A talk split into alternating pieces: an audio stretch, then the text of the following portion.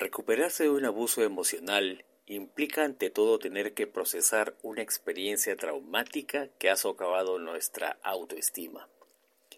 Para ello, evitemos culpabilizarnos, porque el error nunca está en quien confía, en quien lo da todo por esa relación.